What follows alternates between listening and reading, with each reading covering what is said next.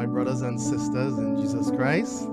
It's a pleasure to be here this morning to share the, uh, a message, a wonderful message with you, and also to, for us to be able to explore a little more about another one of the churches in Revelation.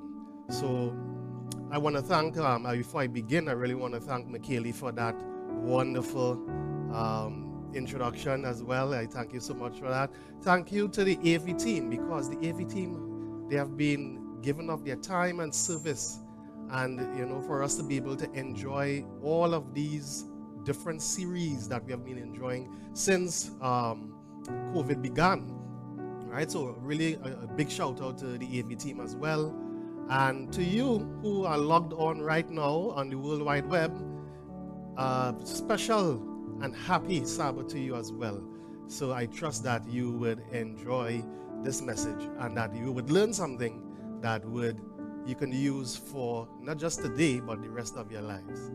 Okay, so if, let's pray as we begin.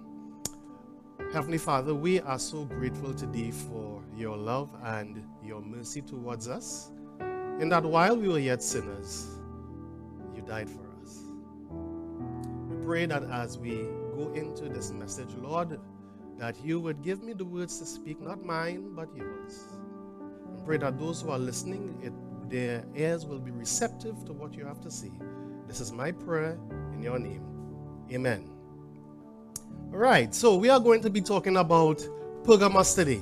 And of course, you saw a little introduction uh, before about Pergamos. And I've entitled this particular sermon, you are compromised. You are compromised. Now you're probably wondering, what is it? What in the world Ruel is wearing? Why is he in this garb, or why is he, is he attired this way? Well, as you listen, you will find out why. You will find out why. Right? So you are compromised. Now I want you to turn with me to Revelation. I want you to turn with me to Revelation chapter 2. And we are going to be reading from verses 12 all the way to 17. Revelation chapter 2, verses 12 through 17. All right? And I am going to be reading from the New Living Translation for most of you who may be using the good old King James. You can also read along. I just like this version a little better um, for this particular message. All right? Good. So let's begin by reading. Verse 12.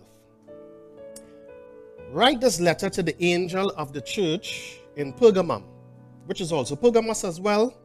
This is the message from the one with the sharp two edged sword. I know that you live in the city where Satan has his throne, yet you have remained loyal to me. You refused to deny me even when Antipas, my faithful witness, was martyred among you there in Satan's city. But I have a few complaints against you. You tolerate some among you whose teaching is like that of Balaam, who showed Balak how to trip up the people of Israel. He taught them to sin by eating food offered to idols and by committing sexual sin. In a similar way, you have shown the Nicolaitans among you who follow the same teaching. Repent of your sin, or I will come to you suddenly and fight against them with the sword of my mouth. Anyone with ears to hear must listen to the Spirit and understand what he is saying to the churches. To everyone who is victorious, I will give him, I will give some, sorry, of the manna that has been hidden away in heaven. And I will give to each one a white stone and on the stone will be engraved a new name that no one understands except the one who receives it. So when you talk about compromise, there is a particular, there's a context that I want us to get. Right? Um, so let's let's take a look at that context, right? So whenever I talk about compromise, is in this light. So there are different definitions, but I choose to use this one. So when we think of compromise, I think of it as being impaired or diminished in function, weakened, damaged, or flawed. Right? So that is the context in which we are going to be looking at this sermon today. Now, let's take a, a, a brief historical look of Pergamos, right? So I know we had a little video before. Um, I'm not going to go too deep into this, but I'm just going to give you a brief overview of what the city of Pergamos stood for. So, Pergamos was strategically located along both land and sea routes, approximately 50 miles from Smyrna and 15 miles inland from the Aegean Sea. Right now, that there is currently called modern Turkey, and it also was a hub for trade and commerce due to its strategic. Um, it was a, a, hub for trade and commerce due to its strategic location that, that was omitted there, and, and they were tremendously wealthy. All right, so they rose to prominence following the death of Alexander the Great. Of course, we know of him. If you have followed history, you would have known of Alexander the Great in 23, 323 BC and was ruled by the Attalid kings. The transition, and I want you to pay attention to this because this is going to be very key as we continue to go along into, into this, uh, this message. The transition between the Greek Empire to the Roman Empire in 133 BC was peaceful. I want you to pay attention to that because we're going to be coming back to that, right? And held, um, right? So it, it was one of the cities also that where the most important libraries was held. So they had a large collection of, of literature, and it, it rose to become one of the most prominent libraries in the world at that time. Now, when we go to, we look at some other characteristics of Pergamos, we see faith and persecution at play, right? Of course, the believers at that time, they were under difficult circumstances, and they held true to the faith, but we also realize that they were not perfect. Um, in terms of religion, it was the epicenter of all religious activities. And it was also called the seat of Satan's throne. And that's important to know as well because when we go a little further, we realize that those temples were created or erected in dedication to four gods one, Zeus, the god of war, Dionysus, god of fruitfulness, Athena, the goddess of heroic exploits, and Asclepius, the god of medicine. Right? Not sure if I pronounced it right, but we will go with that. So, for those of you who, I'm not sure if you know of this particular book, but it's quite popular when it comes to military treaties and strategy and strategy, strategy and tactical plans. And the, the book I'm talking about is The Art of War, written by Sun Tzu, a Chinese philosopher and, and also a Chinese war, war militant who wrote this book on the art of war. And it's quite interesting because whenever we think of military conquest, we always think of force, we, we think of bloodshed, lives being lost. But Sun Tzu took a different approach. He had a contrarian view. And that view was that you don't necessarily have to use force to win a war. You don't necessarily have to use weapons all the time to win a war. Wars can be won peacefully. And that's quite contrary to what we know happened during those times when the Roman Empire and even the, the, the, the Greek also ruled the world. So there are some premises, you know, I would like to hi- highlight three premises that the book is based on. One, and we're going to be looking at that in some aspect as we go along in the message. War should be avoided with diplomacy. So that's the first premise. War should be avoided with diplomacy. Premise number two if war cannot be avoided, it must be fought strategically and psychologically to minimize damage and wasting of resources. And premise number three Strategies must be flexible because the battlefield is unpredictable. Captured troops and defeated soldiers should be treated with respect. Of course, when we look at our Bible, we find a similar view as well, where we in 2 Corinthians 10:4 that states the weapons we fight with are not the weapons of the world. On the contrary, they have divine power to demolish strongholds. We demolish arguments and every pretension that sets itself up against the knowledge of God, and we take captive every thought to make it obedient to Christ. And we will be ready to punish every act of disobedience once your obedience is complete. Now, let's just put a little pin here. The we that is mentioned in the last verse is not necessarily us. That is really God or the Godhead itself being able to do to enact punishment. We as human beings will not be able to enact punishment.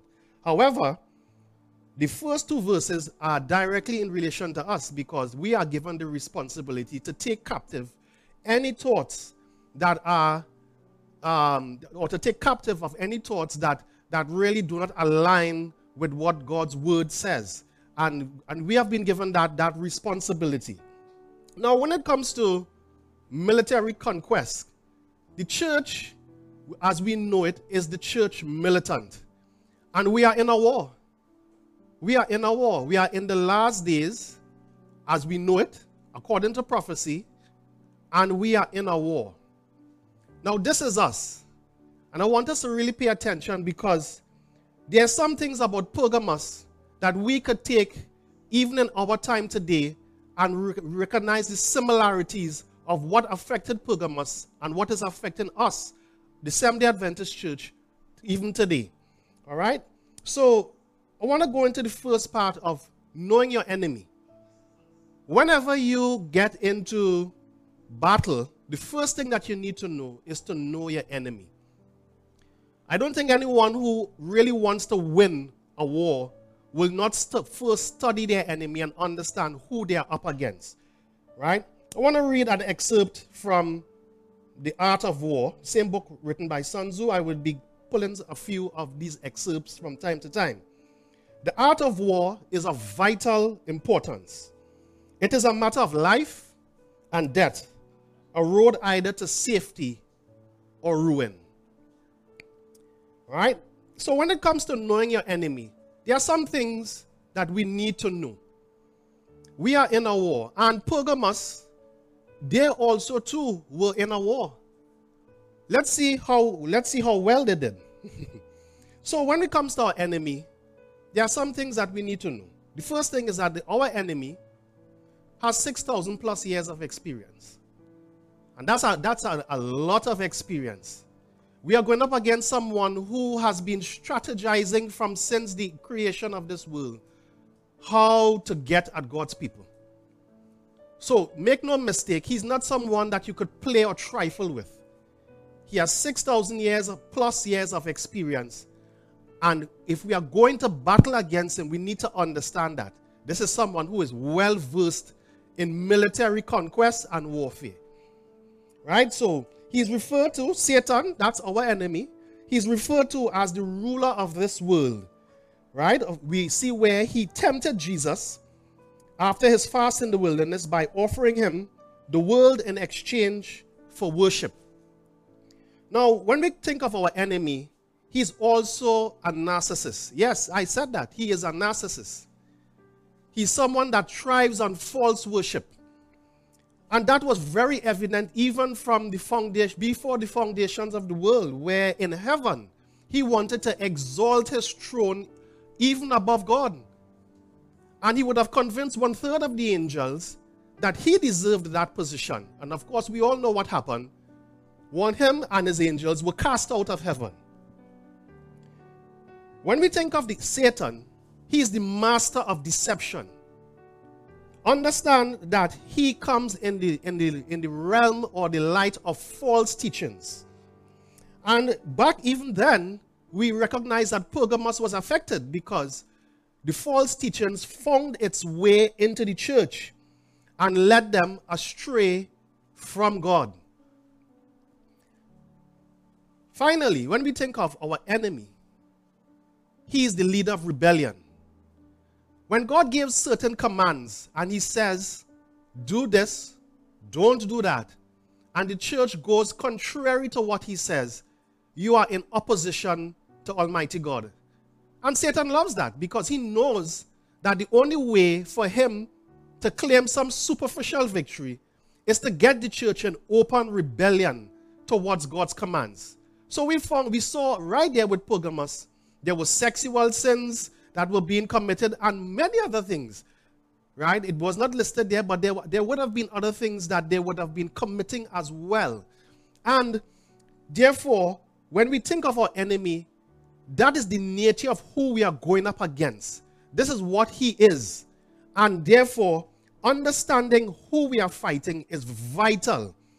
It's vital. It's, it's increasingly important because it becomes now a matter of life and death. If you don't understand it, you will either you will you will end up in ruins. If you understand who you're fighting, we are on the side of safety. Point number two, know the agenda. If you are in military conquest, you're not just only studying the enemy, but you also want to know what the agenda is. And I want to quote another excerpt from the, the, the, um, the Art of War. If you lay siege to a tongue, you will exhaust your strength.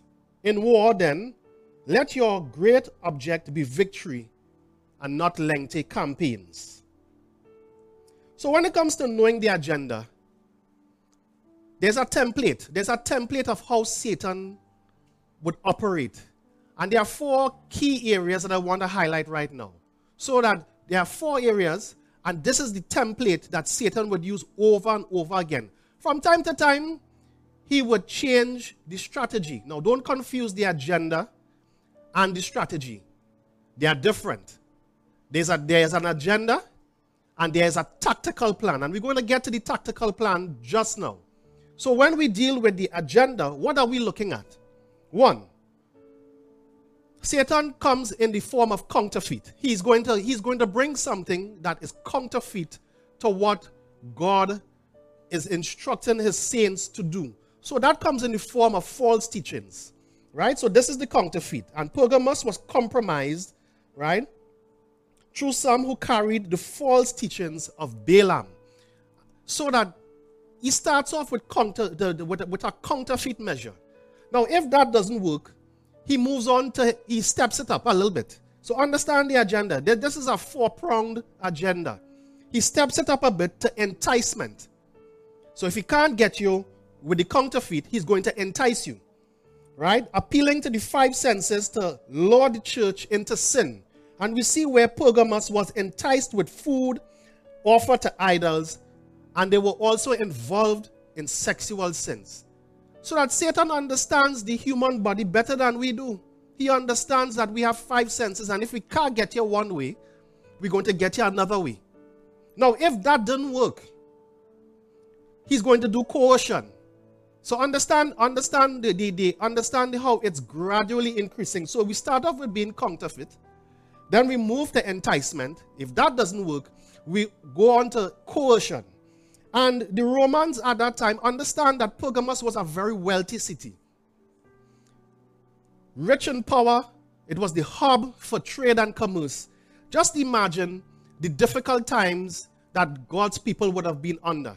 Just imagine if they were withheld or the, the, the, the wealth of that nation was withheld from God's people. Just, I just want you to picture that for a second.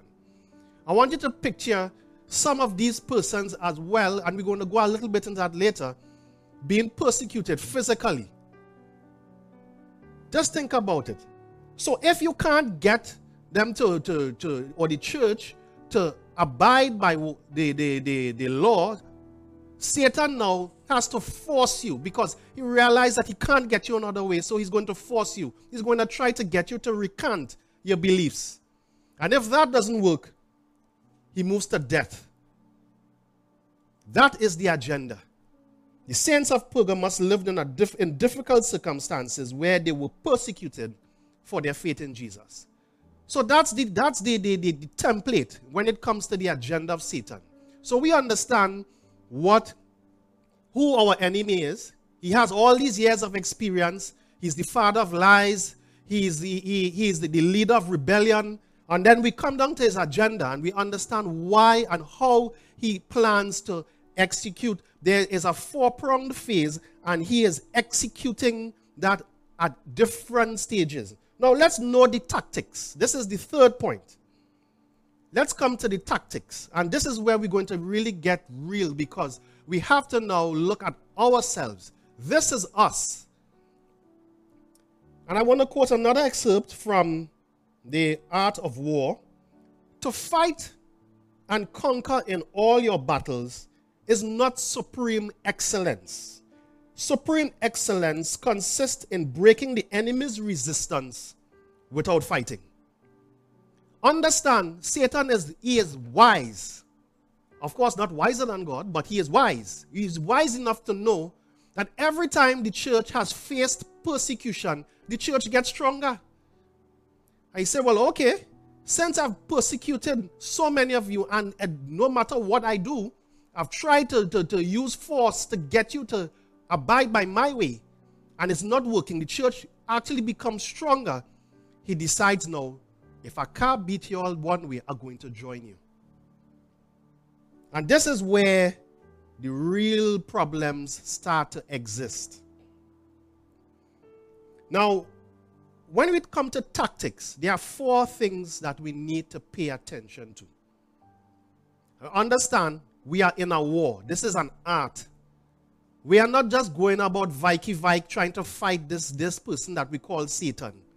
He's our enemy, and we have to have a strategy, a tactical plan for beating him. Now, understand this is his plan. I'm going to reveal what he would do, right? And we could use the same plan in reverse to counteract him. Now, the first one is the use of spies, right? Use of spies. And we see that the, the, the Nicolaitans were, they infiltrated Pergamos with false teaching similar to that of Balaam, right? So that the, the, you, you ask yourself, if Pergamos kept the faith, if they were so keen on speaking out and holding up, God commends them. This is a message of, from Jesus Christ himself. This is not John. John may have wrote it, right? He may, John may have wrote it, but this is not, this is a message from Jesus Christ himself. And he is and he is speaking directly to Pergamos. He's telling Pergamos, he said, he said, Hey, I like you, you know. I really like you because you're speaking the right way. But when we start to examine eh, eh, examine yourself, check yourself, because when, when you look at yourself, you realize that there are some things that not right. So the use of spies. Now this is us. Right now in the Seventh-day Adventist Church, do you know that there are people that all of Israel is not of Israel? There are some people here planted by the devil to ensure that we don't achieve our purpose. They are here just monitoring, looking at what our plans are, and they are feeding information to someone else. It's not conspiracy. You, they come in little groups, and sometimes they try to pull members aside and tell them, well, you hear what the pastor say? Mean like that? You hear what the elder say? And, and, and little pockets, they start stirring up little confusion here. Watch it, brethren. This is us. This is not, I'm not talking about another denomination. I'm talking about the Seventh-day Adventist Church. There are spies. There are people right inside of here who are looking at what we are doing. And they are, they are feeding back information to another external party in, in, in, with the idea or the general agenda of breaking down God's church. Be very careful. When it comes to divided energies, that's the second point. And, the, and I want you to understand the tactics. A church that is united cannot be beaten. A church that is united cannot be beaten. So, what do you do? You get inside the church and you start spreading heresy in little pockets. And then people start to become divided. One of the things that, and, and this is just a personal belief, I, I, I think one of the things that has been a strength for the church is that we are very, we are a multifaceted church. But at the same time, that has also worked towards our own demise as well. So we have many different, we have different departments, uh, personal ministries and Sabbath school and, but you know what? At some point, the church finds itself divided. Who feel that one department more important than the other, and we're not supporting AY because that is for young people and we're not doing this and we're not doing that. So we we we we coming together under one under one church. We we surrounded by four walls, but we're not all singing from the same hymn sheet. And therefore that becomes a problem. If you go in any and when commands are given and, and, and tactical um, plans are drafted and drawn up, and, and the commander gives all the, the, the, the, the list of things that need to be done. The last thing you want in that army is the front of the army doing one thing and the back doing another thing. Because you're compromised. You're going to be compromised if, if one, even if it's just one person doing something different. This is us. Understand the strengths. Anytime you're going up against an enemy, you're going to understand the strengths. What can they do well? Understand what do they do well? And the the the the, uh, the, the, the the, um, the faith and the city of Pergamos, especially the saints, when you look, uh, uh, when you look at that, those, those string of passages, you realize that they professed the name of Christ. They were very strong in doing that. They held fast to the faith. We have seen that in those verses. Right? So their teachings in terms from a religious standpoint was quite solid. It's good to have them on, on paper because that is what influences how the organization runs, how the organization should behave. Let's think of us as the Seventh-day Adventist Church. We have what, what are some of our strong points? We have the 28 fundamental beliefs, right? Um, and that is, we, we, we know about the Trinity. We have our views about the Trinity, uh, the state of the dead, we have the gift of prophecy. We, we, we claim that. We have, we have always been saying that we are the church with the gift of prophecy. And we have, by extension, a series of books and letters from Ellen G. White to guide the church. It's the lesser light. It's not greater than the Bible, but it's the lesser light pointing to the greater light, which is the Bible. We understand, and we, I'm sure many of us could pontificate about justification by faith. That is something that is still where the, the, the, wider Christian community, some are still struggling with that, with that, with that, and even within the church as well, our church, some are struggling with that, with that terminology, justification by faith, and faith and, and, and, and salvation by works. But we have a manual, we have an understanding. And we separate ourselves by thinking that we, we have what we consider the truth. We know about the three angels message. That's a, a message that is quite unique to the Seventh day Adventist Church. The three angels message. We have the sanctuary. Those are strong points. We understand about marriage and Sabbath and strong points. But here's where the real problem starts to unfold. What was Pergamos Pergamos' problem? What were they, they, they, they, what were their problem? The church in Pergamos. What were, were the, or was the problem that would have allowed Pergamos to be compromised? Any organization, let me just put it this way. Any organization that is intent on achieving excellence, any organization intent on achieving excellence must have some form of audit or regular audits over a period of time. Unfortunately, the doors of Pergamos was left wide open, and there were no checks and balances to ensure that the faith was upheld. And that is where the problem lies with us. Notice I'm not talking about anybody else. This is us. So where have we where have we erred? Where have we erred in terms of not keeping the checks and balances. Some years are, are, are, are back, maybe three, four years are back, for those of us who, who, well, those of us who served as church clerks and Sabbath school leaders, you remember there was a time we had to clean up the records?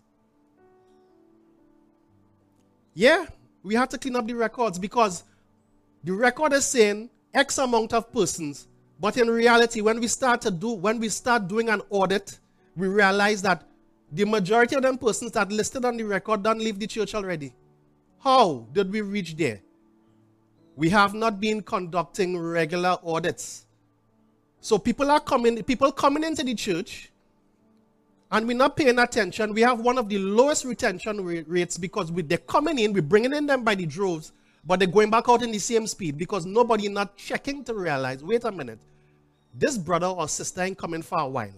So years have gone unchecked, and we have a record or records that state that we have X amount of people within the organization, when in reality, it's probably not even half of that. That's one. Two, let's talk about wine in the Bible. Some years back, I remember the University of, Southern, of the Southern Caribbean employing the services of a pastor from the African division um, in the realm of Old Testament um, hermeneutics, if to put it to put it in such a way, right? And one of the things from the ministerial department, they ran a series on wine in the Bible. Now you would be thinking, well, good old Seventh Adventists supposed to know that from our fundamental beliefs that we are not supposed to be ingesting substances that would be harmful to our body. Yet, from the ministerial department, they, they saw a need because we have allowed philosophy and science and historical artifacts to guide our thinking, and some members now pushing that, that narrative that a little bit of alcohol, a little bit of wine is good for the stomach sake. How did we get there? How did we move from not using any form of alcohol to just a little bit is for the stomach's sake? Some of the myths had to be denounced right inside the church from our very own because people had they were hell bent on thinking that they needed just a little bit for the stomach's sake. This is us. I'm being real. This is us. We still have problems, as I mentioned, about science and philosophy. If some things don't song, we, we, we now start to pit the Bible against science. So whatever we whatever matches up with our thinking and our philosophy, and if it, if the Bible matches up with it, then we good. But if it doesn't, well, I have a problem with that. Is that what the Bible really, or, or I think, well, maybe the Bible get it wrong somewhere. So instead of the Bible informing science, we have now allowed science and philosophy to inform the Bible. We put in the cart before the horse. When it comes to the ordination of women, we saw an entire conference divided, not here, but in, in North America, divided because some people just feel that, you know what, no matter what, women, right? And it was clearly articulated from the General Conference in cases where you have men who are unable to carry on or, or step up to the functions, you have to ordain a woman to carry the work must continue. And yet we have issues right in the church. I'm not going to come to church. I remember a few brothers and sisters, our uh, brothers, saying, I ain't going to that church if they ordain any woman. Well, I said, well, okay, they're not going to ordain, you don't want a woman ordained. So where does Ellen White fit within your understanding in terms of accepting counsel? And you would recognize that they have problems with that too so that it is more, it, it, we have not learned to, to appreciate each other. And there are, there are still challenges within our congregation, within our families. There are challenges. When we talk about weak points, there's sexual sin, there's divorce. Let's not pretend. We have, we have families struggling within the church. They may not say anything, but families who are, who are bitter, husband and wife bitter towards each other, contentions, favoritism in the church, unforgiveness. Somebody says something to you and, you and you just feel that you have to hold them in your craw for, the, for, for, for as long as you could hold them because you know what? You do me something that is so unforgivable. This is us. And that is why when, when, when we leave the doors open and we don't have regular audits, checks and balances, we find certain things creeping inside the church. And when they creep, the army of God is compromised. And that is what happened to Pergamos. They were all about preaching the word of God. They were very good about that.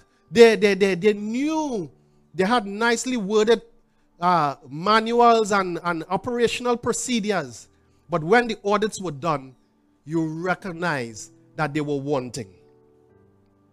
But I want to offer you another perspective. There is hope. There is hope. Thank you, Jesus. There is hope. There is hope for us. Because as we come to the end of those verses, and we see where we see three things being highlighted. Any war that you plan to engage in must have some form of reward. You're not going to engage in war if you, there is no reward. Back then, in those times of old, when they conquered, they took the land and they took all the wealth and the resources. But in our war, which is not a carnal war, our war, we would be receiving as our reward hidden manna, a white stone, and a new name. Oh, yes, my brothers and sisters, there is hope. I want to leave with you today that in times of hardship, God will take care of your physical needs. It's okay to stand for Jesus. It's okay. You might think that you have to sell out or you have to choose the popular opinion, but no, you hold fast to what you believe. And if you think by holding fast that you because you're going to face hardships that God will abandon you, no, He will take care of you. True repentance, God offers us a mechanism, a way of escape. True repentance, the stain of sin is removed. So if your stone was black, it can now become white. And then you have the opportunity to become one with Christ. You are no longer, I am no longer Ruel the sinner.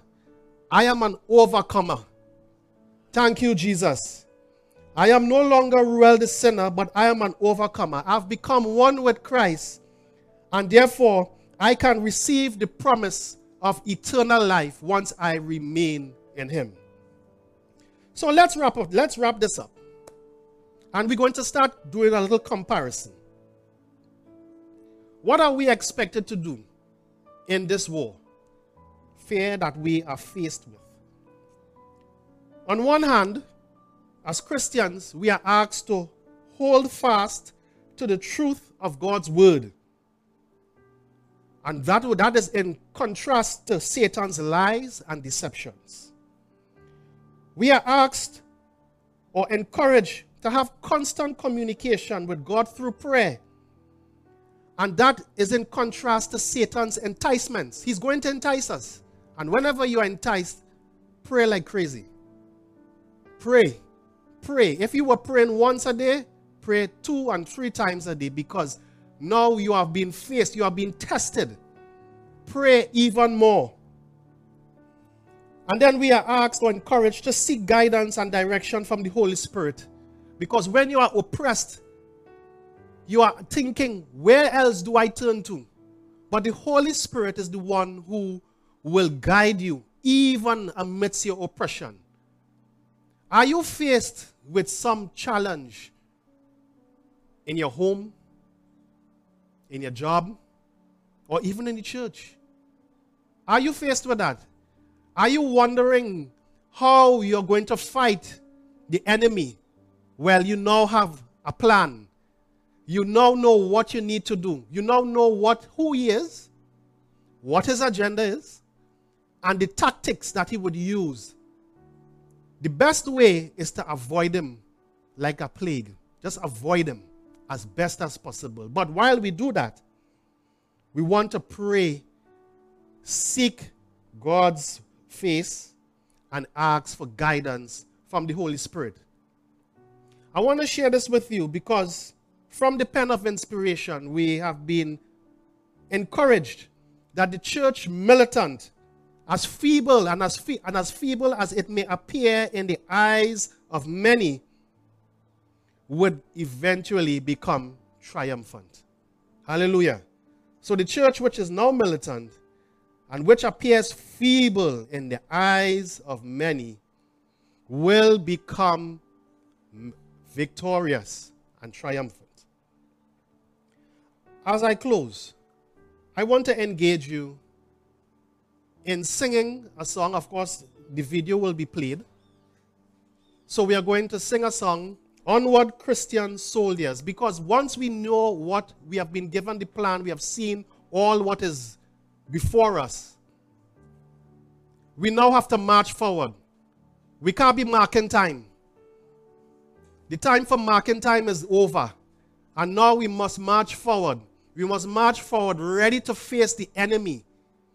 Onward, Christian soldiers, marching as to war with the cross of Jesus. And as we sing it in your homes, sing it lustily. Feel the song and pray and encourage the Holy Spirit to fill your hearts with that passion for the word as we engage in warfare. And as we finish doing that, I'll meet with you again and we would have our final word of prayer.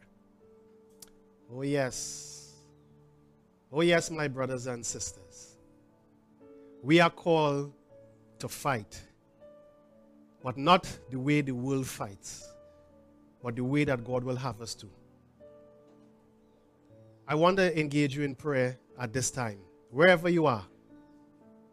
We have been called, we have been called to enlist in God's royal army.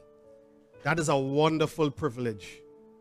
A privilege that an, a, of, of high honor, one that comes with a badge that cannot be bought with money. As we pray, let us lift our hearts up to God, asking for forgiveness of the sins that we have committed, and reaffirming our faith and our enlistment in His army. Let's pray. Heavenly Father, we are so gracious to you for having mercy on us.